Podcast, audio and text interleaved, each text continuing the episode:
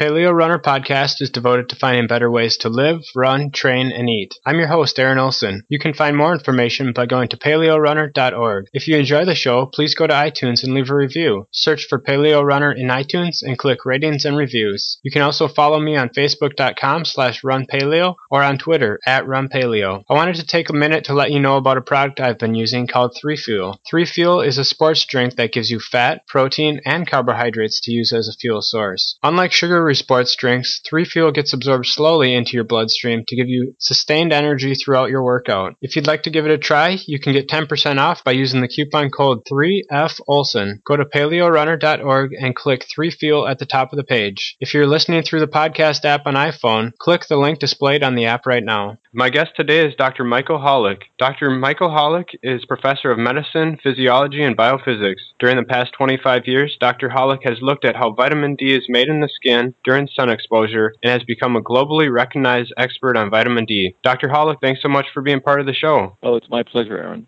So, Dr. Holick, you know, a lot of people in the ancestral community are, are kind of being inundated with this message of how important vitamin D is. Is it really the fountain of youth that it's made out to be? Well, I think that what is really to me remarkable is that we have evidence that vitamin D is probably the oldest hormone on this earth, that even the earliest life forms, phytoplankton in the ocean over 500 million years ago, were making vitamin D. Mm. And I think throughout evolution, vitamin D has played a very important role in certainly calcium and bone metabolism in vertebrates, including our early ancestors, um, and probably evolved into having a lot of other biologic effects as well. Okay, okay. So you mentioned there that vitamin D is actually a hormone. Um, can you tell us a little bit about what kind of effects it has on the body? You mentioned calcium, you mentioned bone formation, but hormones typically other ha- also have lots of other functions. Can you, sure. can you mention some of those? Absolutely. So it turns out that originally it was thought to be a vitamin because it was in cod liver oil, but once they realized that you could make it in your skin from sun exposure, instantly it became a hormone. Mm. And we now know that once you make vitamin D in your skin or you ingest it in your diet, it goes to the liver to be converted to 25 hydroxy vitamin D, the major circulating form that doctors order to determine a person's vitamin D status, and then to the kidneys to its active form, 125 dihydroxy vitamin D. It enters the bloodstream, goes to your intestine and bone to help regulate calcium in your blood in order to mineralize the bone properly and also to maintain most metabolic functions. Okay. But separately, we're now recognizing that colon, prostate, breast, brain, as well as your immune cells like macrophages also activate vitamin D locally. And we did a study recently and showed that just improving vitamin D status in otherwise healthy adults who are vitamin D deficient, we were able to turn on and turn off about 291 genes that affect about 80 different metabolic processes. Wow. So that's the reason why we think vitamin D is so critically important for overall health and welfare. Okay, so there's uh,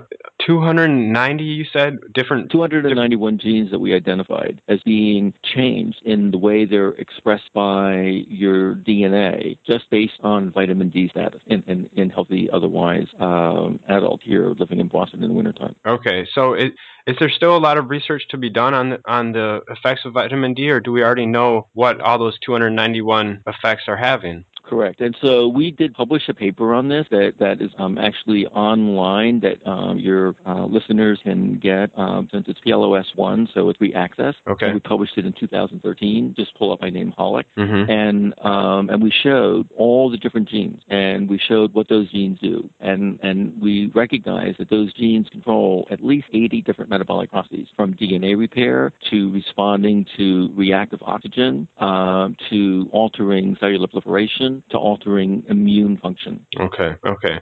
You know, if you just do a, a, search for vitamin D on the internet, you'll find people saying things that it helps them get over colds faster. It can even help with things like depression. Do you find those claims to be consistent with your findings? Right. So the, the data, there's a study done in um, Japan, and they showed that school children that took 1,200 units of vitamin D a day for four months in the wintertime reduced their risk of getting influenza A infection. And they de- determined this by doing a blood test and nasal swab so looking for the virus, Mm. by 42%. A study Wow. done here in the Northeast showed that healthy adults that maintained a healthy level of 25-hydroxyvitamin D on average of 38 nanograms per ml reduced their risk twofold of upper respiratory tract infections. There's good data out there to show that vitamin D does help reduce risk of infectious disease and helps to fight infectious disease. Okay. So you mentioned in that study that there was 12 that they took 1200 units of vitamin D. Do you have a minimum amount that you would recommend to people who want to, you know, are listening to this, they want to experience overall better health? I have a lot of endurance athletes listening to this who are out in the sun for maybe a couple hours, but I guess the the daylight's getting shorter now now as we move into the winter months. Um, how much should they should someone be consuming? Sure. So what I typically recommend uh, for parents that their children should be on 1,000 units of vitamin D a day. Adults, 2,000 to 3,000 units of vitamin D a day. And even if you're, you know, a, an aggressive runner, but you're out there in the early morning and late afternoon, but, but work in the daytime, Mhm. you basically cannot make any vitamin D in your skin before 10 a.m. and after 3 p.m., no matter where you are on the globe, even at the equator in the summertime. Okay. And we also know that if you live above Atlanta, Georgia, you basically cannot make any vitamin D in your skin from sun exposure from about November through March. Okay, so it's very important to get through diet or through supplementation. Is it possible to get it through supplemental foods? Right. So that's uh, the additional problem. And that's why vitamin D deficiency is so common because everybody basically avoids the sun or they put a sun protection factor of 30 on, which reduces your ability to make vitamin D in your skin by more than 95%. And there's essentially no vitamin D in your diet. So yes, dairy products, some juice products contain 100 units in a glass. Mm. Even the Institute of Medicine recommends that children and adults should be 600 units of vitamin D a day. That would mean you would have to drink six glasses of milk a day. Wild caught salmon contains about 500 to 1,000 units in a serving, but you'd have to eat it every day. And Mm. mushrooms exposed to sunlight or ultraviolet light will produce lots of vitamin D, and so that that's an additional source. But you basically cannot satisfy your body's vitamin D requirement from dietary sources, so you need a supplement. So what I typically recommend, and I personally take myself, is 3,000 units of vitamin D a day. I have all of my patients on 3,000 units of vitamin D a day, and they're all doing great. Okay, and you mentioned there that we a lot of times are told to put on sunscreen when we go outside. Um, is there any risk of getting getting skin cancer if we if we don't lather up with sunscreen? Sure. And so the answer is that just like anything else in life, moderation, that I typically recommend sensible sun exposure. And what that means is that you can go out for about half the time that it would take to cause a mild sunburn, arms, legs, abdomen, and back, but always protect your face, most sun exposed and most sun damaged. Also, if you have increased skin pigmentation, you also natural sunscreen, so you need to be outside probably three to five times longer than a white person to make the same amount of vitamin D. Mm-hmm. So to help people with this issue, I'm working with a group in uh, Southern California, and we've developed an app called dminder.info, is D-M-I-N-D-E-R dot I-N-F-O. And if you go to that website um, and to that app and you dial in, it'll tell you how much vitamin D you're making, and it'll also warn you that you've made enough and that you should now wear sun protect so you can take advantage of the beneficial effect, prevent the damaging effect from excessive exposure. Oh wow, that's that's a great idea. I'm I'm going to download that app. Um, are there are there differences between getting vitamin D from the sun and getting vitamin D from a supplement? Good question. We think that in terms of your bone health, for sure, that, that the two are fine. That sun exposure, making vitamin D, and vitamin D you take from diet and supplements are, are the same. But we also know when you're exposed to sunlight, you make a lot of other photoproducts of vitamin D, and we're beginning to realize that some of them have unique biological properties that you would never be able to get from a supplement. And hmm. so it may be that making your vitamin D from sun exposure has some additional benefit above and beyond just making vitamin D. Okay.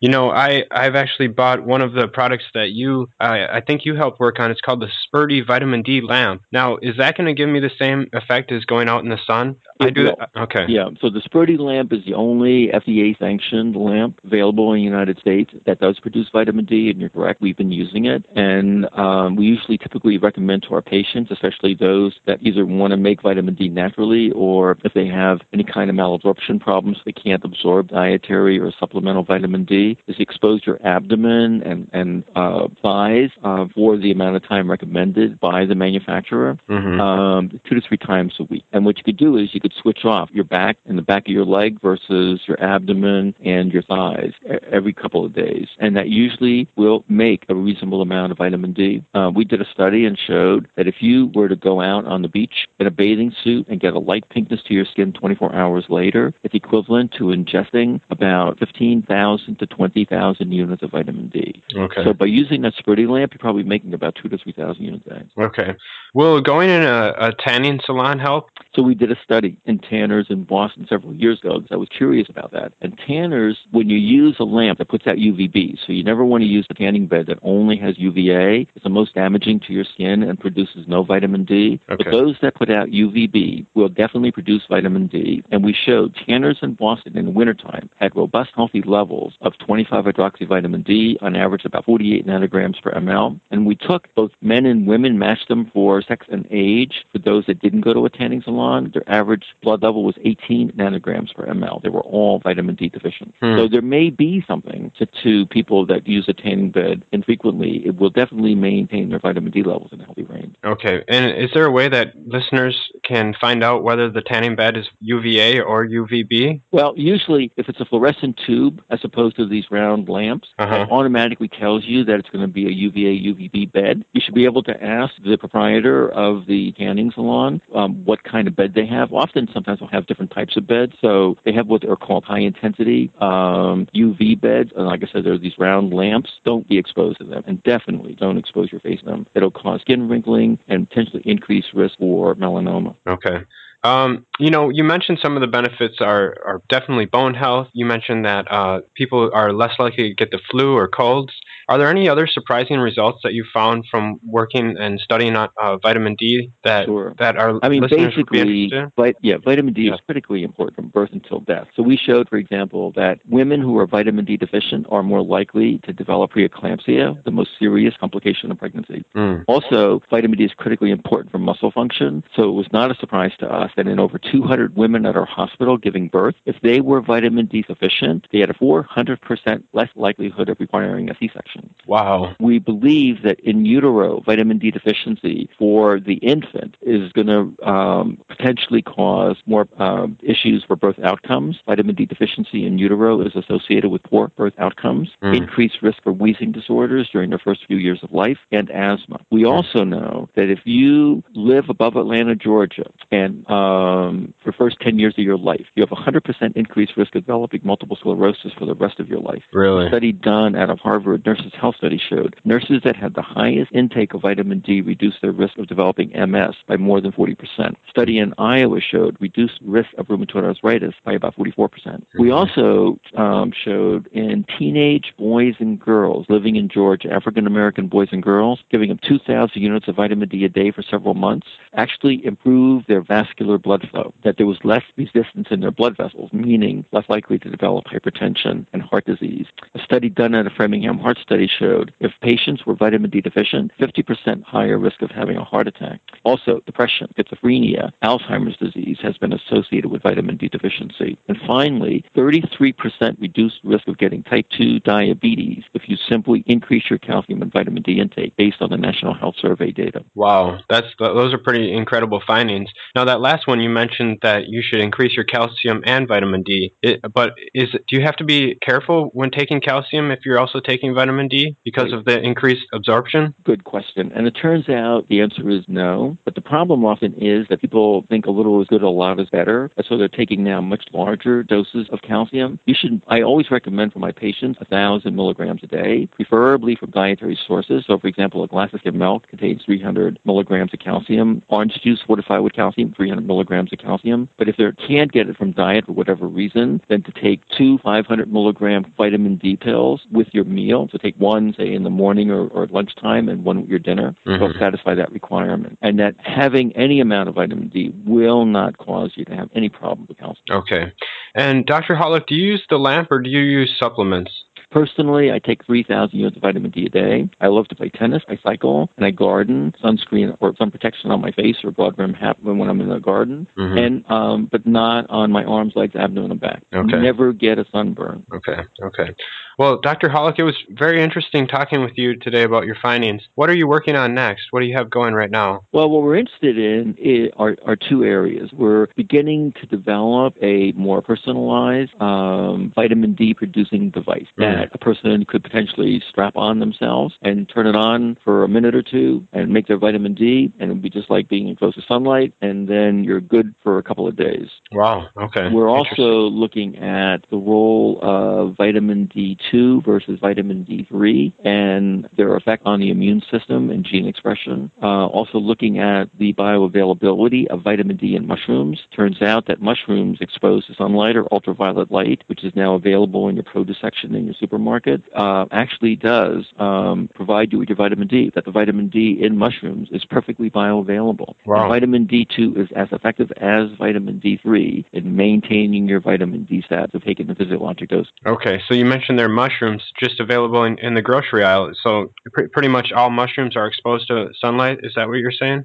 So the, the, the mushroom industry realized that this is an opportunity. So some mushroom growers are now exposing their mushrooms to ultraviolet light before they package them up. And so if you go to your supermarket, you'll see on the on the label that these are UV exposed mushrooms and that Mm. they contain 500 units of vitamin D. If it Mm. doesn't say that, that means that they don't. And so what we're in the process of doing right now, as part of the app I told you about, Mhm. is that we're trying to develop an app so you put your mushrooms outside to make vitamin D. Okay, interesting.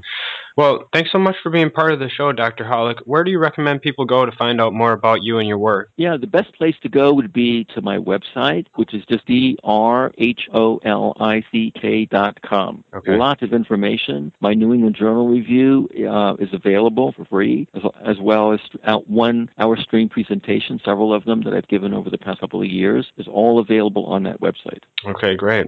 Well, thanks so much for being part of the show. My pleasure. You've been listening to another episode of Paleo Runner Podcast. For more information, go to paleorunner.org. Thanks for listening.